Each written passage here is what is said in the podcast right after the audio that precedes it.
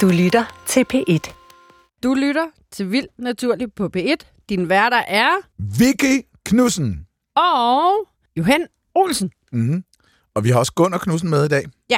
Øh, vores studiehund. Gunnar står og kigger ind i en væg. Jeg er ikke helt sikker på, hvad han har gang i. Nu tager han lidt vand, så er alt godt. Vi, øh, vi har tidligere været inde på her i Danmark, at det er lidt småt med urskov. Suserup er lidt urskovsagtigt, ikke? Altså, jeg vil sige, Hunse Myre på Bornholm, det er nok det mest urskovsagtige sted, jeg har været. Mhm. God godt ligne noget tropisk. Ja, men det er det ikke. Nej. Altså, i som i overhovedet ikke. Nej, bevares. Men der findes jo kæmpe store tropiske skove længere sydpå. Mm. omkring ekvator.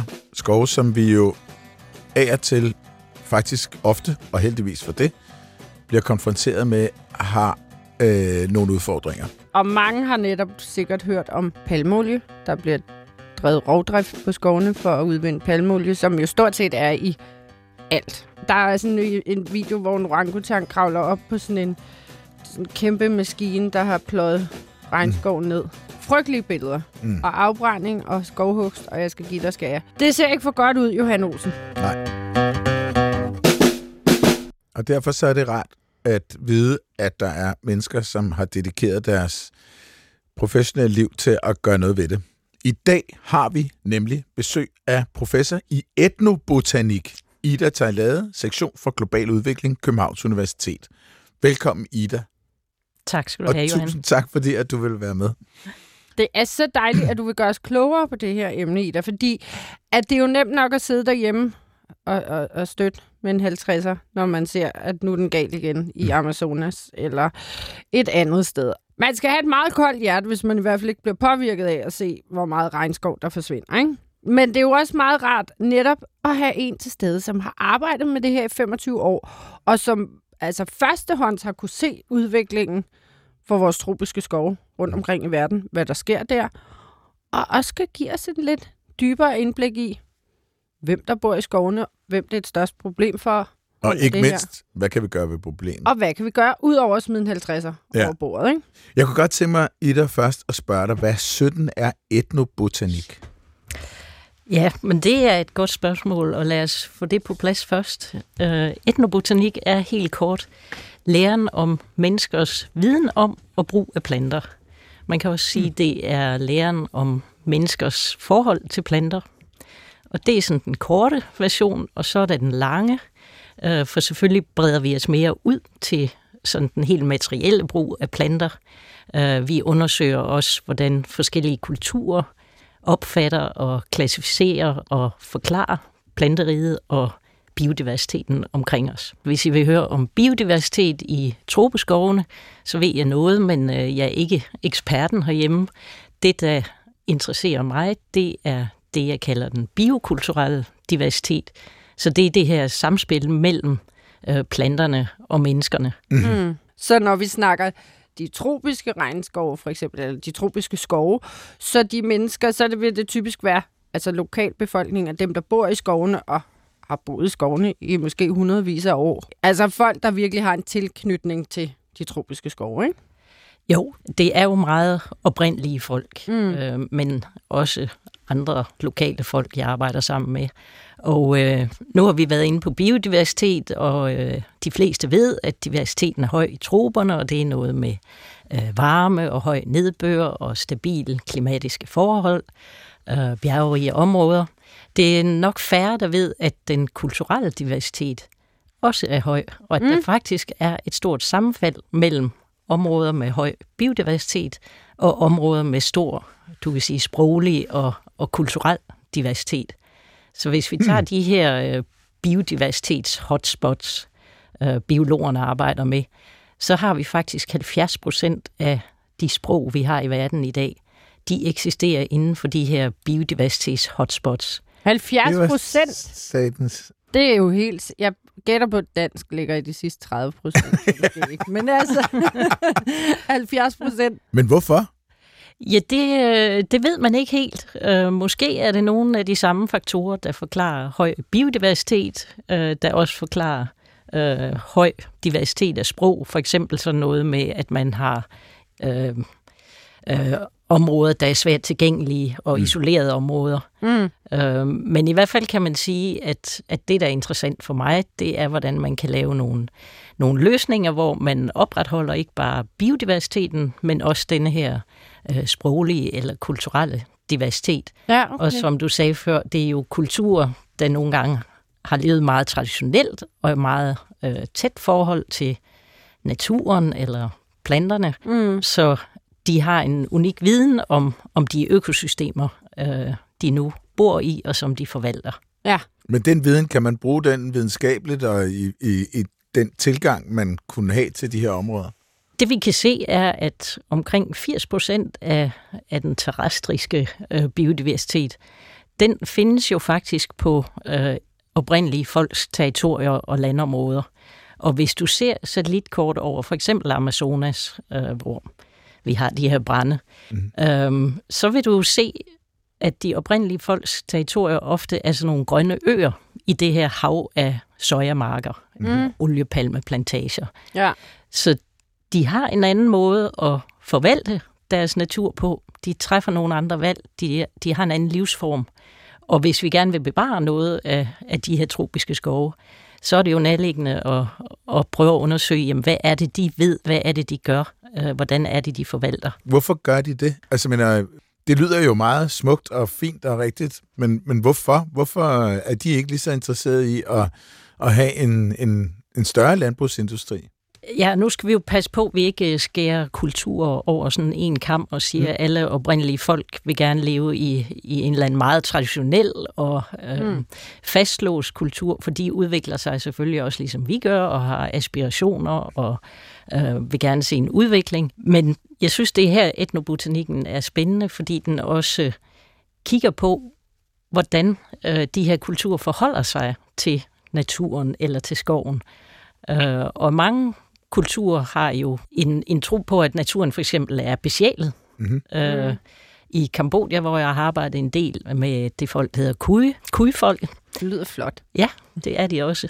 Øh, men der øh, hviler forfædrene, eller kraften fra forfædrene, for eksempel i øh, toppen af de største træer i skoven. Så der er jo øh, nogle planter, der har en meget, meget stærk øh, mm. spirituel betydning. Ja. Øh, og det kan være nogle af de her måder at opfatte menneskets plads i, i hele systemet Ja. på, der gør, at man måske agerer anderledes. Ja, der kunne vi godt have brugt en lidt større øh, tro på noget spirituelt i vores gamle træer, for dem har vi godt nok ikke været så gode til at passe på. Så hvis vi nu havde haft lidt mere tro på, at, at de ældste og største Ja. træer kunne noget, så kunne det være, at vi havde haft endnu flere rigtig gamle træer, ikke? Ofte så synes jeg, at øh, hvis man lever i og af naturen som naturfolk, så har man ikke det samme, øh, sådan, måske kan man sige, romantiske forhold til den natur, der omgiver en, som, som en besøgende har. Den besøgende ser bladene og dyrene og, og, og lugter det og sanser det enormt voldsomt.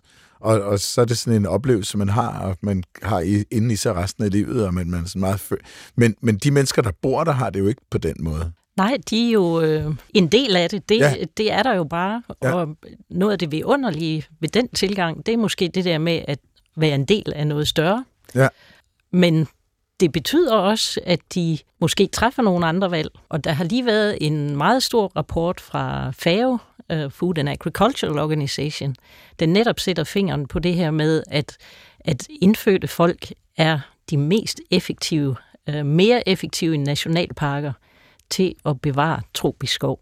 Ja. Det er jo fuldstændig fantastisk. Det er et meget slående resultat, og det er et øh, metastudie med over 600 områder, man har undersøgt. Og øh, altså endvidere kan man se, at oprindelige folk er nogle af de eneste, der kan modstå det der pres i det, vi kalder the frontier, altså der, hvor afskovningen ligesom er kommet til, og hvor Ja. det industrielle landbrug øh, er ude med grønthøsteren. Hvil- Hvilket pres kan de modstå, siger du? De kan modstå presset fra, de her, øhm, øh, fra den industrielle landbrugsproduktion, okay. hvor der selvfølgelig er enorme økonomiske kræfter, øh, der gerne vil omdanne skov til palmeolieplantager mm. eller øhm, sojamarker øh, til, til foder til vores Ja. ja. grise for eksempel. Mm. Og der kan du have beskyttede områder, øh, som staten forvalter, men øh, de er altså ikke lige så gode til at få skoven til at blive stående som de oprindelige folks territorier. Så det bedste, man kan, hvis man vil bevare skov, det er at, at støtte de her oprindelige folks organisationer, støtte deres rettigheder til, til territorier og, og til landområder, Mm. øh, og deres ret til selvbestemmelse, og altså gøre det, de nu vil med, med de her områder. Kunne man så ikke sådan lidt provokerende sige, ville det ikke være bedre, hvis der bare ikke var nogen mennesker? Det har jo tit været den tilgang, man har haft til, mm-hmm. øh, til bevaring. Uh, vi laver en nationalpark, og så får vi alle de her mennesker ud. Så har naturen frit spillerum, og vi vil gerne have de der naturlige dynamikker, vi, vi mm. taler om. Uh, det er uh, nok lidt anderledes, når du er i de her tropiske skove. Dels findes der jo ikke nogen områder, hvor der ikke altid har været folk. Mm. Det kan være tyndt befolket, men der er mennesker, der faktisk betragter de her områder som deres. Ja. Øhm, øh, og øhm, hvis vi kigger på, hvad forskningen siger, så skal vi hellere sørge for, at de her oprindelige folk er i de her skovområder. Og for guds skyld sørge for, at de er derude hver eneste dag, for det ser ud til, at det er dem, der faktisk får skoven til at blive stående. Øh, med al respekt øh, er det ikke altid autoritative øh, regimer rundt omkring i verden, der står for at bevare skov. Nej. Øhm, og det forskningen viser er, at de oprindelige befolkninger øh, og de områder, de har fået rettigheder til, er den bedste model for naturbevaring. Så det vil jeg sige, sørg for, for alt i verden for, at de her folk bliver i skoven. Mm-hmm. Men de har jo også været der i 100.000 år. 50.000 år. Meget lang tid. Så det er måske også svært, det er svært at have et udgangspunkt at sammenligne med. Altså hvis man havde haft et lille bitte, fuldstændig urørt område tropisk skov, som havde stået i 100.000 vis af år. Det har man ikke, fordi der altid har været folk, så længe mm. vi i hvert fald kan måle tilbage til, så har der altid boet nogle stammer rundt omkring i skoven og brugt det hele. Ikke? Det har der. Står de standhaftigt ved, at der skal ikke være sojamarker her, eller, eller oliepalmer, eller... Altså, det må da også være svært for dem at blive ved med at stå fast, hvis de bare ser skoven forsvinde på alle sider, andet end deres lokale skov. Jamen, oprindeligt folk ønsker da udvikling, ligesom alle Mm. andre mennesker. De ønsker sundhedssystemer og skolesystemer og øhm, velstand. Øhm, men det er jo ikke sikkert, at det kommer, fordi de lader øh, de store landbrugsfirmaer øh, firmaer komme ind og overtage deres jord. Nej. Øh, snart tværtimod. Øh, de kan hurtigt ende som de jordløse og mest marginaliserede øh, grupper. Det sagt er, altså oprindelige folk er jo mennesker ligesom os andre. Mm. Øh, De er der til falds for magt og penge, og der er konflikter og øh, alt det andet, vi, vi kender. Ja. Øhm, så det er ikke for at komme med en romantisk forestilling om øh, traditionelle kulturer. Øh, men hvis vi kigger på forskningen, så kan de altså noget, når det drejer sig om at bevare skov. Og Ja. nogle, nogle grupper, øh, for eksempel kajapoerne i Brasilien, har jo formået at bevare deres skovområde midt i det her hav af sojamarker. Midt i sojahelvede, skulle jeg til at sige. Og det, og det er altså generelt globalt, at det forholder sig sådan der, ifølge den rapport, du snakker om før. Øh, rapporten er fra især Sydamerika, men vi ser det samme i også Afrika og øh, i Sydøstasien. Mm. Og mange steder, nu arbejder jeg mest i Sydøstasien, altså den eneste grund til de skove, der er tilbage der, er der, det er faktisk, øh, fordi de her oprindelige folk øh, bor der. Ja. Men altså, er der så udskrevet et dokument, skulle jeg til at sige, der siger, at det her område er jeres? Også opstå nogle konflikter lige op ad grænserne. Og hvem havde de steder, der så er blevet til sojamarker? Altså, hvem ejede dem før? Der er masser af konflikter, og der er masser af, af kampe om øh, skøder på jord og titler, og øh, hvilke, hvilke lovgivning, der skal gælde for forskellige klasser af øh, oprindelige folks territorier. Så det er en, øh, en kamp, der, der foregår derude. Mm. Tror du, den kan vindes? Jeg håber, at øh, vi får nogen sejre i hvert fald, for, for biodiversitetens skyld, og også for øh, de her Den folkeslag. kulturelle diversitets skyld bestemt også. Ja, og, og tilbage til etnobotanikken. Øhm, hver gang et af de her øh, sprog eller kulturer uddør eller bliver forvist for deres øh, områder, jamen så uddør den der viden jo også om, mm. om den biologiske diversitet, om det her planterige, og hvordan vi kunne øh, måske udvikle nye... Øh, nye stoffer, nye materialer, det kan være sødestoffer, fibre, opdagelse af nye medicinprodukter er jo også tit forbundet til planter. Ja. Så det er jo også et potentiale, der forsvinder. Jo Ja. mere vi bliver øh, for homogeniseret verden, øh, jo mere globaliseringen kommer ind alle steder. Der forsvinder også nogle muligheder. Hvordan synes du, det har udviklet sig i de 25 år, du har kigget på det? Og hvor har du, hvor har du mest været? Uh, jeg har været mange steder. Øh, Okay. Stort set alle lande i Sydøstasien, lidt i Østafrika, Sydafrika. Wow. Øh, men jeg startede med at øh, studere vilde ingefær i Thailand og Malaysia. Okay. Du havde slet ikke noget med altså oprindelige folk at, at, at gøre til at starte med, da du rejste ud for 25 år siden. Der var det mere planterne. Det var systematisk botanik, ja. Ja. Og jeg fik denne her slægt, der hedder Singiber, som er øh, ingefær. Mm. Og øh, jeg har beskrevet næsten 30 nye ingefærarter, de fleste på Wow. Borneo. Okay, blæret nok. Så kunne jeg lige til Borgen. Det her, det skal du bare lige vide en ting. Det gjorde Nas på Wiki. For det der med at finde en ny art, det er ikke en konkurrence, men du vandt lige. 30 og planter. altså, ja, jeg kunne forstå, hvis vi snakkede bakterier og sådan noget, men planter, bum, bum. Jeg kan godt se, Borneo, det er altså der, man skal hen, hvis man... Det er et af de, eller Sumatra, eller, der, der, er gode, der er gode muligheder der. Okay, inden du fortsætter med de der 30 beskrevne ingefærarter, er de i familie med dem, vi også har i Danmark? Som også bliver kaldt arven, men der, altså, Ja, ja, kalder nej. man også ingefær. De er slet ikke i det, familien. Det er absolut Arum, ikke. som du siger, og det her er i ingefærfamilien, den, den rigtige ingefærfamilie, altså den, vi kan Zingiberacea. Ja, de har begge to et stivelsesholdig øh, jordstængel, så det må være derfor, de har fået samme navn.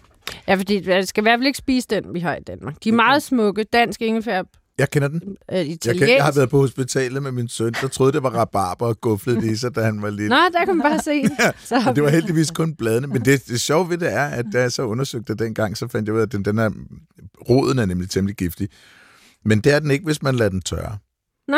Nå, men det, vi kom ud af til af en, Borneo. det der. Godt, 30 godt eksempel på, at etnobotanisk viden er vigtig. Er vigtig, Ikke ja. kun, hvad planten er, Præcis. men også, hvordan man tilbereder den. ja, Præcis, det er Men, et øh, fantastisk godt eksempel. Tilbage til ingefærarterne, det var ikke for at hovere over Nej, det må man altså arter.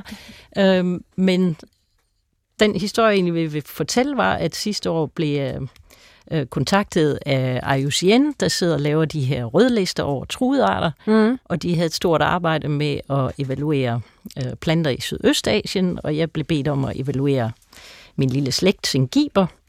Og det betød så, at jeg her 25 år senere kunne sidde og sætte stort set alle de arter, jeg havde beskrevet øh, 25 år tidligere, på den røde liste. Ej, Og det siger noget om, hvor hurtigt det er gået øh, med at få fjernet de her tropiske skove fra jordens overflade. shit. Og de var altså, de havde det godt for 25 år siden. De havde det fint. Jo, der var tømmerhugst, der nærmede sig, øh, men øh, det var ikke noget, vi satte på rødlisten dengang. Nej. Hold da op. Det er ret kort tid, ikke? Altså, jeg mener 30 arter. Det er meget kort tid. 25 år. Direkte fra vildt imponeret over 30 nye arter til, nå, så var de allerede ved at forsvinde igen. Bum.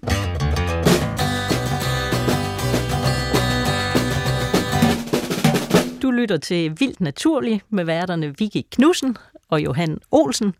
Og jeg hedder Ida Tejlade. Jeg er professor ved Københavns Universitet i øh, etnobotanik og forvaltning af tropiske skove. Altså, hvad er din historie? Hvad får en til at rejse til Borneo og begynde at studere ingefær? Du kunne godt lide planter, og så begyndte du at læse biologi. Ja, jeg læste i hvert fald biologi, og vidste nok ikke helt, hvad jeg ville med det, men øh, jeg var faktisk startet på speciale i molekylærbiologi. Mm. Nok mere i Kunne Johans øh, retning. ja.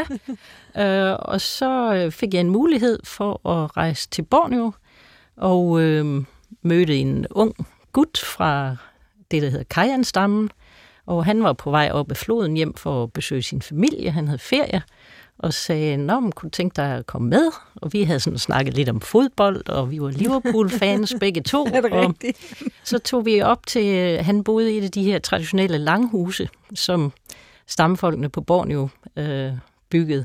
Og det vil sige, at hele landsbyen bor i samme hus. Nej, det har en sjovt. lang veranda ude foran, som er sådan et fællesområde, og så har hver familie en, ligesom et rum.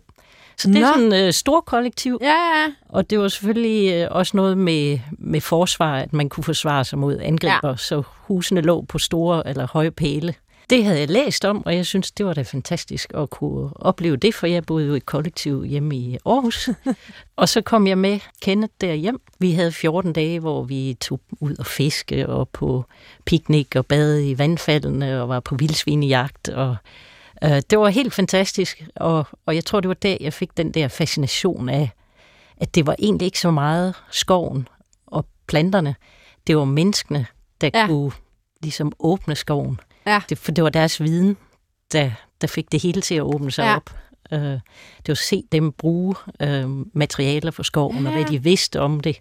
Uh, og det, det blev jeg meget fascineret af, og tænkte, det her er interessant. Og så måtte jeg jo hjem til min specialvejleder på det tidspunkt og sige, uh, desværre, Jeg er træt af Øh, ingefær. du får den her kittel tilbage, Nej, det og øh, jeg kan ikke være inde i et laboratorium resten af mit liv. Nej.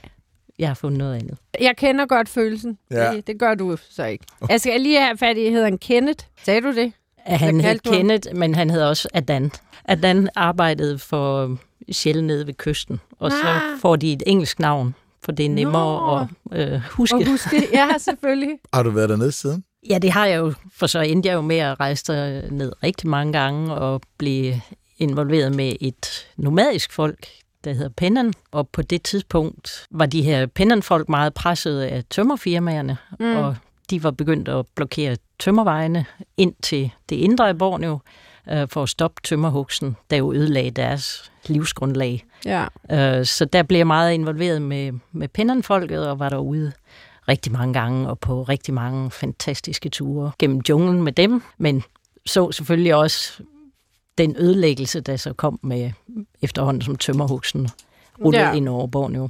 De fleste af os, som har oplevet det, som du har oplevet, vil jo nok blive meget, meget indineret og måske blive aktivister. Mm. Hvad, hvad, var din, hvad var din reaktion på det der? Det tror jeg, da er, som du beskriver det, en god portion vrede, og man ser den, hvad man synes er måske det dummeste menneskeheden øh, foretager sig, at rydde de her fantastiske Ja. skove. Dengang kendte vi ikke til den der tætte sammenhæng med klimaet også, øh, det ved vi nu. Ja. Det gør da, at, øh, at jeg involverer mig, og, og har sådan set været involveret både i i forskning, fordi jeg synes, forskning og viden er noget af det, øh, som måske kan have en vægt øh, til at træffe nogle andre beslutninger. Øh, men jeg har da også været øh, medlem og aktiv i både Verdens Skove og Red Orangutangen, og Ja. jeg er formand for det, der hedder IUGIA, International Work Group for Indigenous Affairs, som arbejder med oprindelige folks rettigheder. ja. Men bliver man ikke modløs nogle gange i det? Fordi det er jo vildt beundringsværdigt, og jeg vil da også få lyst til at kæmpe. Men bliver man ikke også bare... Altså, det synes jeg da, jeg kan blive bare i lille Danmark, når man kæmper for, at vi skal have vendt den her nedadgående kurve for biodiversiteten, og man så kommer ud, og så er der en eller anden lækker eng, der er Ja. høstet ned for at få et eller andet tilskud, eller som virker så småt i forhold til en regnskov alligevel. Øh, Det er ovenikøbet, vi, vi, i Danmark der har vi jo, det er jo demokrati, man kan deltage i en debat, man kan Mm. gøre ting og sager. Og mange af de lande, du taler om der, er ikke demokratiske, og, og hvor det måske er sådan lidt tilfældigt, de beslutninger, der bliver taget, og der er en korruption, der er en mafia, der er måske en befolkning, der ikke har tiltro til institutionerne og sådan noget. Altså det må, det må være, hold da kæft, det må være op ad bakke. Ja, det må. Jamen, det, det er jo store problemer, og jeg vil da heller ikke sige, at det går øh, super godt. Jeg havde jo tænkt mig, at jeg skulle lige fikse det der med, med regnskovene, og så skulle jeg tilbage og studere min ingefær. Ja, Ja. Øh, men jeg er stadig ved, Du er ved stadig det her med med fikse. regnskovene. 25 år efter. Ja. Ja. Øhm, men øhm, jeg vil sige, det der er fantastisk, det er jo også at opleve, hvor mange folk, der rent faktisk øh, organiserer sig og gør noget, og gør noget øh, ud over, hvad man kunne forvente. Mm. Og øh, jeg møder jo øh, befolkningsgrupper, der er nogle af de mest fattige og marginal- marginaliserede i de her lande. Og den energi og opfindsomhed og kreativitet, de går ind i, vi kan sige, miljøkampen Mm. øh, med. Øhm, og det har blandt andet været øhm, en af de her grupper, jeg arbejder sammen med i Kambodja, som har øh, lang tid før vi kom fra universitetet, jo organiseret sig i skovpatruljer, der, der Nå. beskyttede et kæmpe skovområde. Ja. Øh, tog ud øh, i grupper og øh, konfronterede de her illegale tømmerfirmaer, øh, firmaer, konfiskerede motorsavene, øh, transportmidlerne, øh, brændte illegalt tømmer af og rapporterede til myndighederne. Sådan. Så der sker jo masser af ting rundt omkring i verden med befolkningsgrupper, der er blevet trætte af at vente på, at myndighederne måske Gør en gang Ja. øh, vil håndhæve loven. Mm. Og, og sådan nogle ting, det, det giver jo energi. Ja. Og, og det er der, jeg tænker, at deres viden om deres miljø, og hvad der fungerer i den der lokale sammenhæng, øh, blandet med, hvad vi kan komme med fra universitetet og akademisk tradition, der kan vi finde nogle spændende nye løsninger Ja. på nogle af de her ting. Men de her skovpatruljer, altså det lyder bare så badass og sejt, ikke? at man går ud og kæmper for sin skov, men er det ikke også igen i forhold til at stå og råbe hinanden om en eller anden eng hjemme i Danmark, ikke? og der er nogle paragrafer og nogle regler, og måske de er blevet brudt og sådan noget. Altså, er det heller ikke farligt at bo i Danmark. Altså, det må jo også være med livet som indsats nogle gange, at de går ud og prøver at forsvare deres skove, når der netop ikke er så mange myndigheder til stede, og det bliver lidt på egen hånd. Altså, det må da også være vildt farligt for dem. Det, øh, det er det helt sikkert, og altså for mange af de her øh, oprindelige folk, der kæmper for deres territorie, der er det med livet som indsats. Mm. Og, øh, der er en organisation, der hedder Global Witness, som hvert år kommer med en rapport, øh, hvor de opsummerer, hvor mange øh, menneskerettigheds- øh, og miljøforkæmper, der Mm. mister livet rundt omkring i verden. Øhm, og det tal har været stødt stigende siden den kom første gang i 2012, mener jeg. Øh, så det er omkring øh, fire miljøforkæmper om ugen, Nej, der Nej. mister livet. Og man kan jo øh, nok øh, regne med, at, at det er underrapporteret. Det her Ja. foregår i, i afsides egne. Ja. Øhm, så øh, der er en uhyggelig grad af, øh, det er bortførelser, det er tortur, det er trusler, Mm. øh, og det er mor. Ja. Øh, så det kan være med livet som indsats. Øh, og når vi arbejder med de her patruljer i Kambodja, så øh, har vi for eksempel givet dem alle sammen træning i øh, konflikthåndtering og fredelige metoder. Hvordan kan man forhandle, og hvornår skal man også øh, bare sige, det er okay, vi går igen. ja. Så gudskelov har vi ikke, øh, vi har ikke mistet patruljemedlemmer, men trusler, det er på daglig basis. Jeg har været på Malta, ikke? Fordi der er en masse ulovlig nedskydning af fugle. Og der blev man også troet med knyttet hænder med store sten i, og for det meste blev det jo stadig ved det verbale. Igen må jeg sige, det er jo ikke noget til sammenligning. Altså, er du ikke også selv nogle gange bange, når du rejser ud? Nu er det jo ikke øh, mig, de i første omgang går efter, men jeg er urolig for at miste øh, nogle af de folk, jeg har som partner. Og vi havde blandt andet en øh, ung kvinde, der blev overfaldet en nat, hvor hun var på patrulje og lå i sin hængekøj og sov, Ja. og blev overfaldet af en gruppe, der med en, en økse simpelthen forsøgte at myrde hende, og næsten hakket foden af hende. Øh, Så den slags ting øh, er jeg urolig for. Vi har, vi har et medlem, der sidder skjult i et safe house, som vi siger, som er blevet anklaget for øh, morforsøg Nå. i sådan nogle øh, politisk motiverede anklager. Ja. Så øh, vi har et stort beredskab øh, til at tage os af de her sager, for det ligger hele tiden under. Ja. Øh, det man nok kan sige er, hvad, hvad er alternativet? Skal vi give op? Ja, jamen lige præcis. Når de her mennesker opdager, at der er ulovlig skovhugst, eller at der sker det der, hvordan kommer de ud? Fordi det er jo Øh. kolossale områder, de, de er jo tyndt befolket. Det, det kæmpe område, det område, vi arbejder i øh, i Kambodja, er på størrelse med Fyn, og det var et af øh, de lokale patruljers problemer. Øh, hvordan kommunikerede de, hvordan organiserede de på tværs af provinser? Og øh, det øh, projekt, vi har lavet øh, med støtte fra Danida, øhm, og, og det, der hedder et innovativt partnerskab, hvor vi er Danmission herhjemmefra, og så et lokalt IT-firma, og så denne her lokale organisation, der hedder Prelang Community Network, og nogle lokale NGO'er. Øh, det var, vi udviklede en app til smartphones, Mhm og øh, ved hjælp af den app, så kan øh, skovpatruljerne patru- øh, dokumentere øh, illegal tømmerhugst. Mhm. Og den øh, appen er lavet sådan meget simpelt. Øh, den er visuel, så den kan betjenes af folk, der ikke kan læse og skrive. Måden, de bruger den på, det er, når der er en ting, en hændelse, de vil dokumentere, så tager de et billede med telefonen, og øh, telefonen registrerer automatisk koordinaterne, datoen, tidspunktet på dagen, og når det her patruljemedlem kommer et sted hen, hvor der er mobildækning, så bliver de her data automatisk uploadet til skyen. Mm.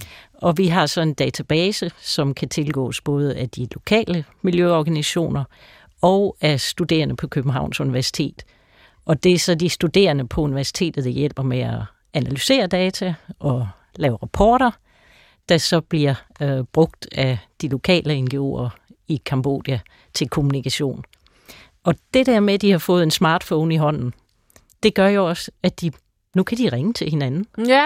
Sværere er det jo ikke. Ah, hvor hyggeligt. Det er jo, Øh. mega, det er jo da mega sejt, det der. Når der så, ellers så, er så de data bliver behandlet også på Københavns Universitet af dine studerende? Ja, vi har haft et hav af studerende, der har været involveret på forskellige måder, og også har været derude og lavet specialer, eller været i praktik, eller været frivillige. Så Ej, jeg skal til at studere igen. du er velkommen. Tak. Jeg tænkte, da jeg læste om den app, og sagde, ej, hvor er det smart. Og altså, innovationspris, ja tak, det tror jeg da nok, den skal have. Men jeg tænkte faktisk lidt, helt naiv som jeg er, at så, så var der nogen i gang med at fælde nogle træer ulovligt herover, og så tager vi et billede og sender, og så kommer politiet Kavaleriet? ja, kavaleriet i stedet for politiet.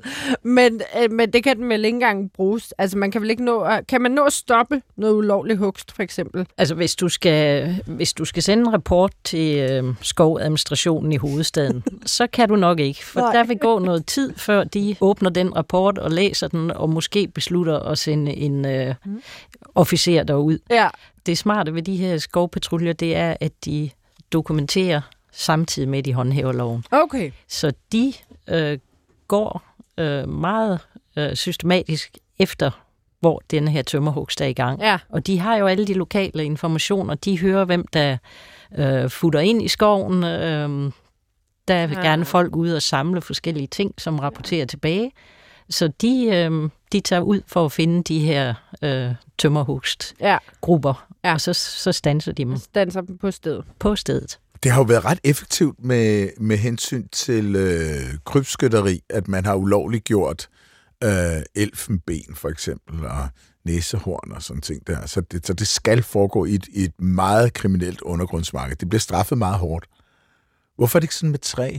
Det er faktisk også sådan med, med nogen slags øh, træ, og jeg tror, der lærer vi jo af, af zoologerne. Mm. Og en af de ting, jeg har været med til, det er at sætte øh, for eksempel alle øh, dem, der hedder Dalbergia eller rosentræ Mhm. mm-hmm. på CITES-listen.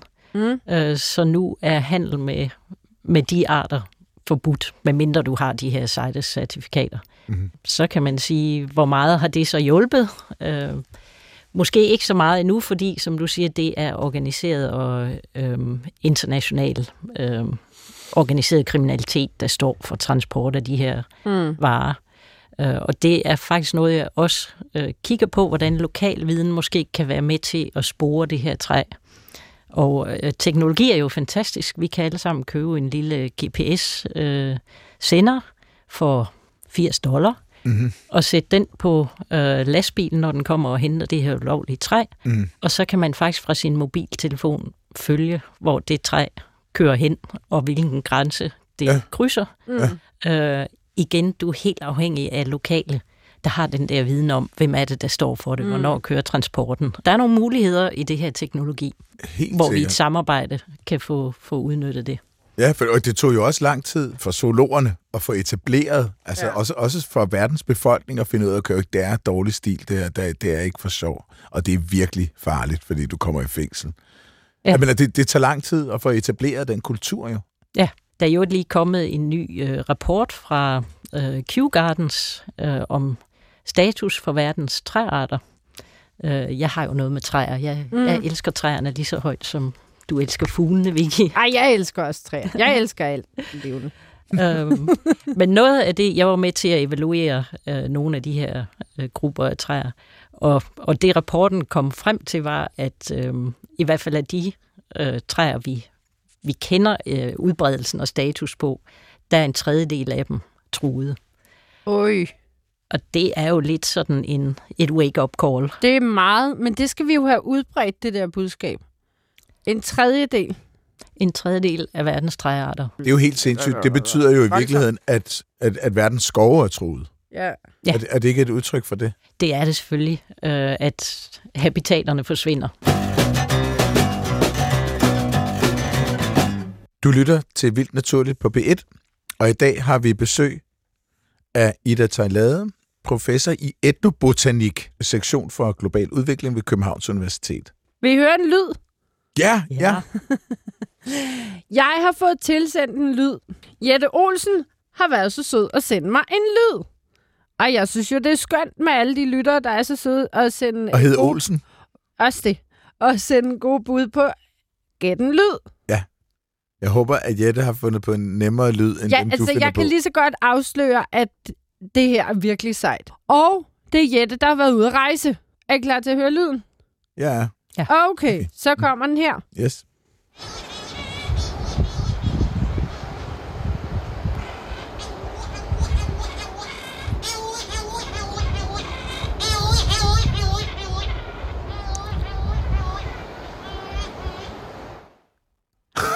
Er det ikke skønt? Skal jeg lige have den en gang til, bare fordi det var så skønt? Ja, Ja. det tror jeg nok. Ja, det tror jeg nok, vi skal. Og jeg siger bare, altså det kunne jo rent faktisk godt lyde som sådan, altså stammedans og sang. Øh, Speedet op ej, det ved jeg ikke. Ja. På helium.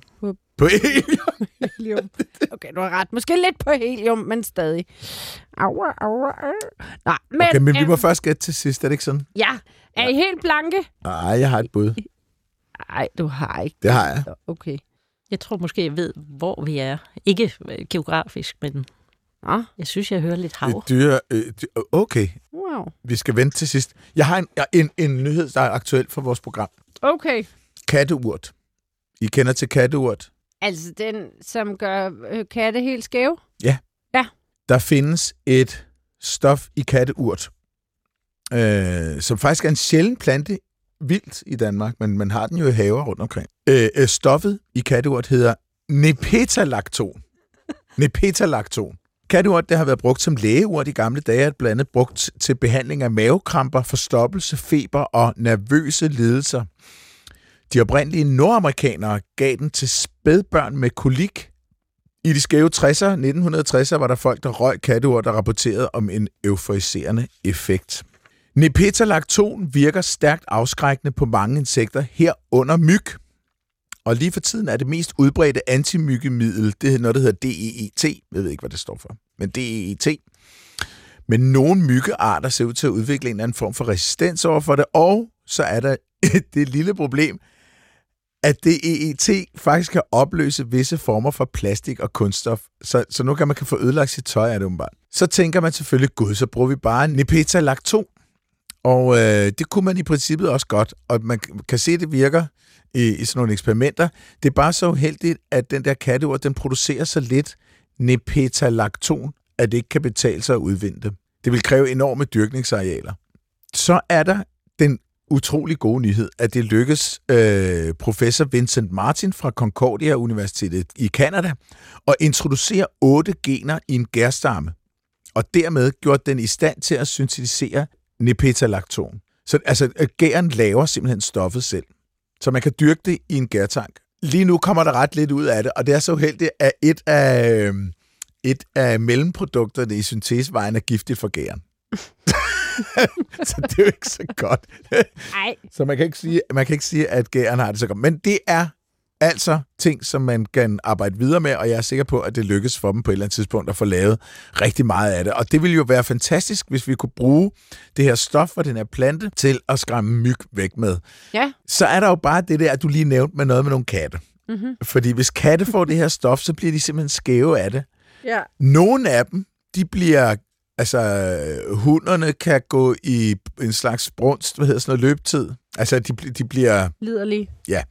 Og, øh, og der hos nogle individer ser man, at de kan godt kan blive sådan lidt småaggressive, og hos nogle individer, så bliver de fuldstændig af, afslappet og kælende og sådan. Ja. Ja. For mig lyder det sådan meget sådan lidt ligesom, hvordan alkohol virker på mennesker, men altså, det var jo sådan noget med, at tingen med de der katte er også, de elsker lugten. Det vil Jamen, sige, at du kan risikere op at stå der i dit sommerhus. Nej, hvor dejligt. Jeg bliver ikke stukket af en myg, men så er der bare 15 af, af områdets katte, der bare står og knupper sig op af dit ben. Det, jeg ved ikke rigtigt. Jeg vil altså vælge jeg vil de 15 katte jeg frem vil for tage de myggene. 10 myggestik. Nej, det vil jeg ikke. Men det ville være fantastisk, hvis man kunne få sådan et nyt antimyggemiddel.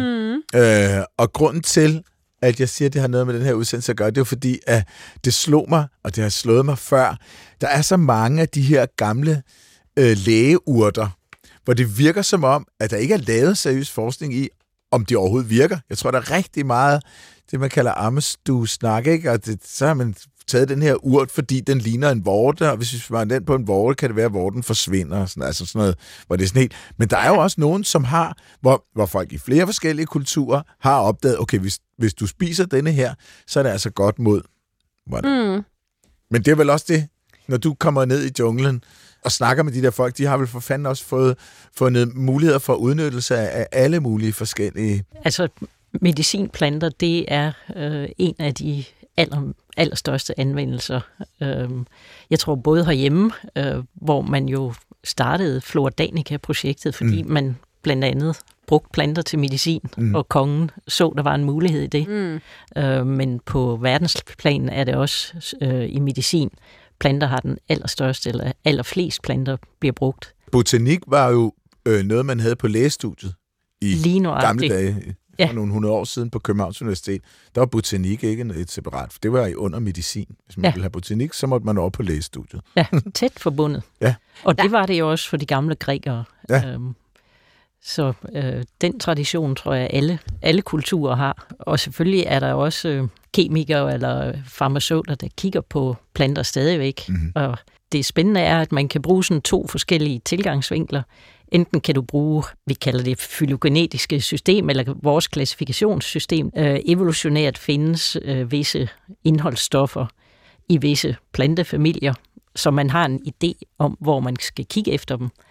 Den anden mulighed, det er jo at spørge folk om, hvad bruger I? Og det viser sig faktisk, at du kan bruge denne her etnobotaniske viden til at, at øge din chance for at, at finde noget, der virker. Så Mm. etnobotanik har været brugt meget i at også finde nye medicinplanter, der så kan udvikles videre. De skal jo ind i, i laboratoriet, og man skal have standard- standardiserede doser og identificerede stoffer, og hvordan de virker osv. Men starten kan jo udmærket være, at du har den her snak med en, øh, om det er en shaman eller en, en healer i en anden kultur. Så kan vi jo i mange tilfælde sige, at øh, vi kan undersøge en plante for indholdsstoffer. Rødkløver for eksempel har været brugt øh, som en kvindeplante mod kvindesygdomme, som det hedder. Nå ja. Øh, hvis du har uregelmæssig menstruation, hvis du slet ikke har menstruation. Og det viser sig faktisk, når vi så kigger på indholdsstofferne, at rødkløver har nogle plantehormoner, der minder meget om de kvindelige kønshormoner. Nå. Så man kan godt i mange tilfælde finde de her forklaringer, ligesom med katteurten. Ja. At jo, der er faktisk en virkning. Nu har jeg jo det her øh, fine tørklæde på, som lytterne ikke kan se. Øh, Det var en, Oplyst det er sort. det er sort med Og... blomster på. Nå, så du brugt det fine hvide blomster. Det er øh, øh, kinintræet fra Peru. Det er Nå. fra en øh, peruviansk studerende, der netop kiggede på kinintræet og, og brugt lokal viden til at finde de forskellige varianter af, af denne her art, som kan have forskellige øh, sammensætninger af indholdsstoffer. Og kinin, det er jo det, vi bruger i malaria-medicin. Ja.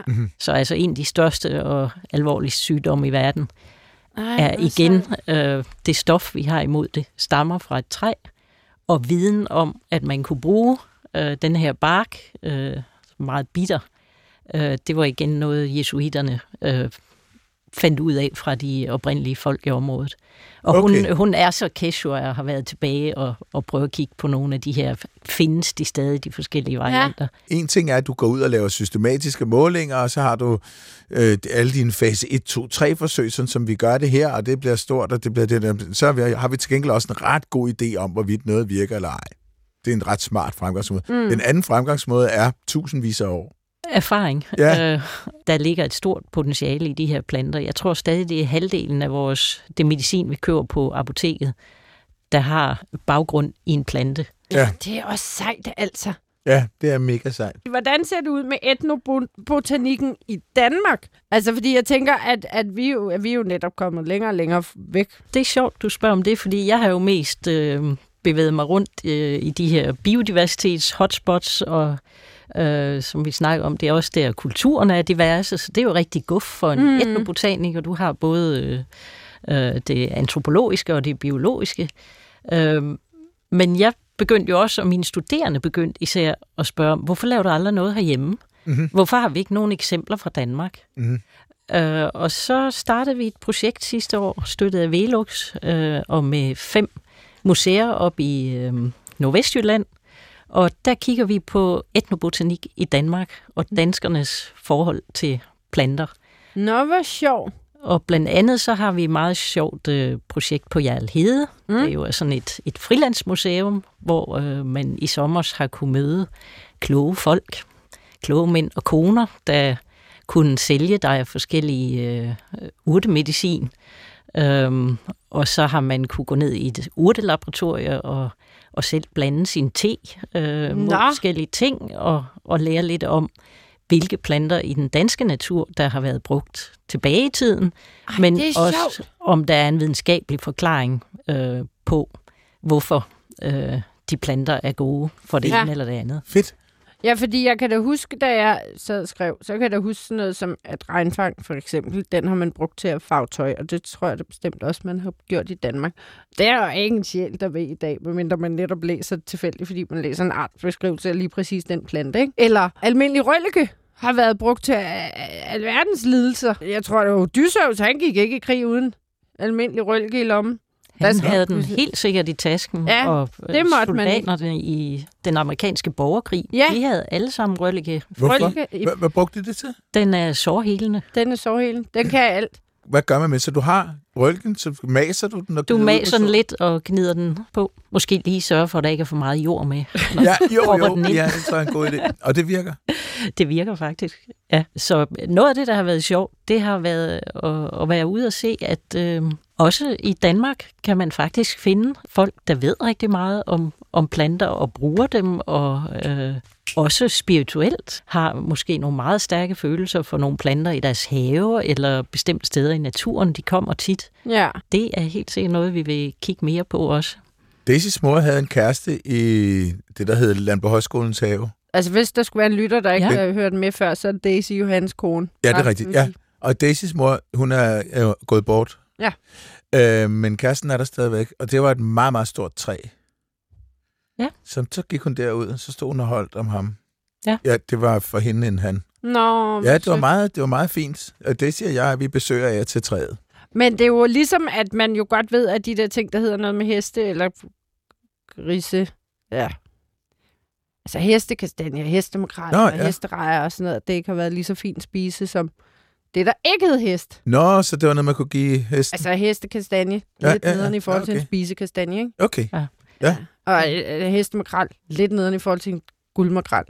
Der er Altså, så er de faktisk en plante, der også hedder fattigmandspeber. Det siger næsten sig selv. Nå. Det har ikke været helt så Også... Nej. fashionabelt. Ej, og hvad var, var det ikke cikorie, man lavede øh, erstatningskaffe ud af? Eller hvad hedder det? Jo. Cikorie, planten. Hvad er Ja, det- fattigmandspeber?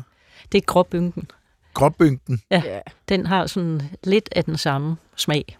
Du skal heller ikke putte for meget i, fordi den kan også være giftig, hvis du spiser for meget. Okay. Ja, men er det ikke sådan med det hele? Det sagde min mormor til mig. For meget og for rigtigt. lidt, for der var alt. Ja.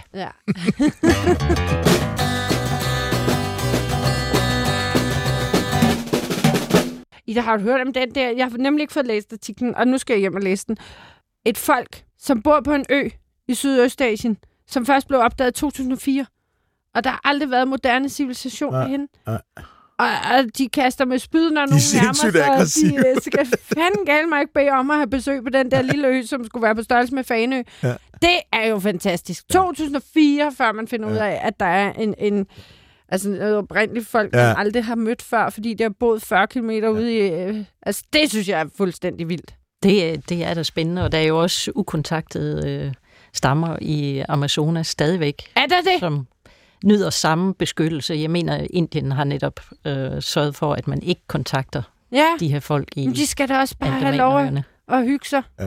Altså, hvad kan vi gøre i det, os der bare sidder på vores flade herhjemme, så vi både kan bevare de oprindelige folks levesteder, og alle de andre arter, der lever sammen med dem i de her biodiversitets-hotspots. Og undgå det ekstreme CO2-udslip, der er. Fordi der har lært mig, at 20 procent af al CO2-udslip på jorden kommer fra afbrænding af tropisk skov. 20 procent? Ja, og, og ødelæggelse af tropiske skove. Ja, det er de triste øh, tal. Jeg synes, du havde en meget god øh, indgangsvinkel med, at du giver 50 kroner om måneden til øh, en eller anden NGO. Så Ja. det er nok det bedste, man kan gøre. Det er at støtte øh, de organisationer, der arbejder med de her ting. Øh, de er meget professionelle, mange af dem, og har gjort det i massevis af år. Mm. og øh, kommer netop øh, helt ud til, til de folk og de områder, hvor problemerne er. Ja.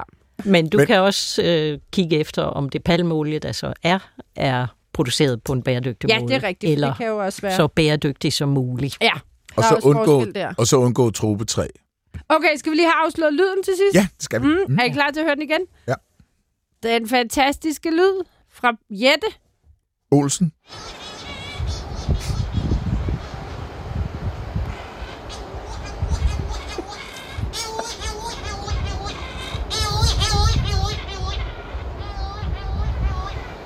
Det lyder helt fuldstændig vanvittigt. Men hvad er det? Øhm, mit bud er, at det er en frø.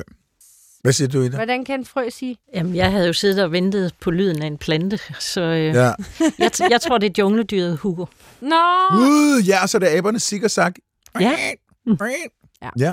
Øh, ej, hvor er I tæt på, var? Har jeg vundet? Nu er der jo ikke jungle på Madeira, så vidt jeg er orienteret. Nej, men de har mange forskellige klimaer Jeg der. siger også bare, I er faktisk ret langt fra. Mm. Jette har optaget det her fra sin altan, og jeg skal bede om at komme til Madeira i en valdig fart for at opleve det her. Jeg har oplevet noget lignende, bare uden lyd, på Mallorca. Nå, det er en pelikan. Nej! du nærmer dig. Det er kulskrubber, der kommer ind. Cool. Hvad sagde du? Kulskrubber. Sådan nogle havfugle, der står til dig hele livet til havs. Ikke til tekno. Ikke til tekno, Nej. men hav. Mhm. Øh, og så kommer de ud for at yngle. Og de yngler netop... Altså, jeg tror også, man kan se balearskrubber der. Der er jeg ikke lige geografisk orienteret. Men kulskrubber er i hvert fald på. Øh, men det er, som Jette også skriver, de svære skille fra hinanden. Altså, det ligner lidt mini-albatrosser. På en måde. Man kan jo lige slå det op, hvis Jeg man ikke... har aldrig hørt om den fugl. Har du? Nej, det har jeg ikke. En skrub Okay, det er en fejl. med andre ord. Jeg Det er troede, noget, en på. var en fisk. Jeg troede, det var sådan en, man gjorde ren med. Råbe. Ej, de er virkelig flotte, og Ja. de er hele tiden til havs. Og så siger de den her lyd. Så kommer de ind i flokke om aftenen og kommer tættere på kysten end om dagen. Og, sådan, noget. og så, de er, er tit ude at jage om natten. Og jeg har været ude at sejle på Mallorca, hvor de vendte tilbage og kom helt vildt tæt på båden. De er ikke særlig sky. Wow. Og ja. jeg kan forestille mig at stå på en altan med et glas kold hvidvin og lige sætte båndoptageren til og bare høre på kulskrubber, der ligger og pendler rundt lige uden for altanen. Ja. Det må være fuldstændig Ja. Tak for den lyd, den var fantastisk, Jette Olsen og Vicky, fordi du fandt den og Tak. forstod værdien af den. Så, ja, det gjorde jeg. Tak for i dag. Tusind tak for besøget. Ida Tejlade, tropebiolog og Professor i etnobotanik. Ph.D. i tropisk botanik på KU. I øvrigt et eksempel, som jeg håber, at øh, andre følger, det med at arbejde tværfagligt. Det har altså nogle gange nogle helt fantastiske gaver for vores forskning. at give. Du blander jo både antropologi og botanik og historie, og, og selvfølgelig systematisk botanik, ja. Mm. Vi putter det hele i ja. den etnobotaniske gryde og rører rundt, og som du siger, vi har et, et rigtig stort udvalg af metoder, og det gør, at vi kan angribe vores forskningsspørgsmål fra rigtig mange sider. Ja. Og øh, vi arbejder tit i de her tværfaglige teams, øh, og det gør det selvfølgelig også rigtig, rigtig sjovt og spændende. Ja. Ja. Meget smuk og velkomponeret og smagfuld gryde. Ja. Ret. Det er det. Mm-hmm. Vildt Naturligt er færdig for i dag. Og så finder man lige 30 nye arter for verden oven i købet, samtidig oh, med, at man laver så meget godt for verden. skulle have Ej, sagt men det altså, der, Ida, så er det vist også på tide, du kommer ud og fra. Vi andre, vi liner jo fuldstændig ved siden af. Først finder du 30 nye arter, og så redder du verden Ja, bagefter. bum, så er det Ah. klart. Ja, ja. Men, men Vicky, Ja. Vildt Naturligt er slut for i dag. Det er det. Tak fordi I lyttede med. Og øh, vi vil gerne opfordre til, at man måske sender ros eller, eller en biovidighed eller forslag til Eller programmet. flere lyde. Eller flere lyde må man også gerne sende ind til programmet. Vi vil gerne takke Carsten Nielsen, øh, også kaldet podcasten, for øh, hjælp med, med programmet. Uden ham havde, var der ingen. var Han der er vildt bedste voksenven, man kan tænke sig. Ja, det er han. Ja. ja. Og, øhm, Og apropos podcast. ja. Nå ja, så hvis man vil høre programmerne og igen, eller, eller høre dem, man ikke har fået hørt, så kan man høre dem som podcasts. De ligger på DR Lyd, og de ligger på din favorit podcast tjeneste, Udbyder. udbyder Jeg tjeneste. kan ikke mere. Ja, nej. Og, øhm, og med de ord, øh, så må vi slutte herfra. Gav du en mail? Nej, de fik ikke mail. Nej, det synes jeg heller ikke, de skulle have. Det synes jeg heller ikke. Den kan de finde selv, kan de.